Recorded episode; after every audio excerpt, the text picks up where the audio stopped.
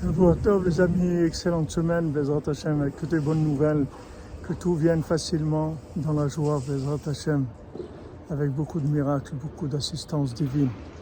Alors Rabbi Nathan, il nous dit que celui qui fait du Likuté de Philote, les prières de Rabbi Nathan tous les jours, il est sûr qu'il n'aura aucun jugement dans l'autre monde. On ne le jugera pas. Parce qu'avec ces prières-là, il va tout, tout réparer.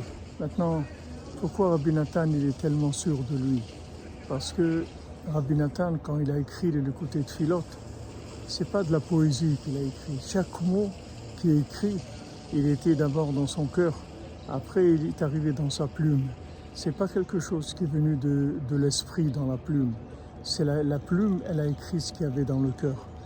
Et en plus, euh, c'est des prières qui sont les prières sur les taureaux, sur les enseignements du l'écouter Moharan.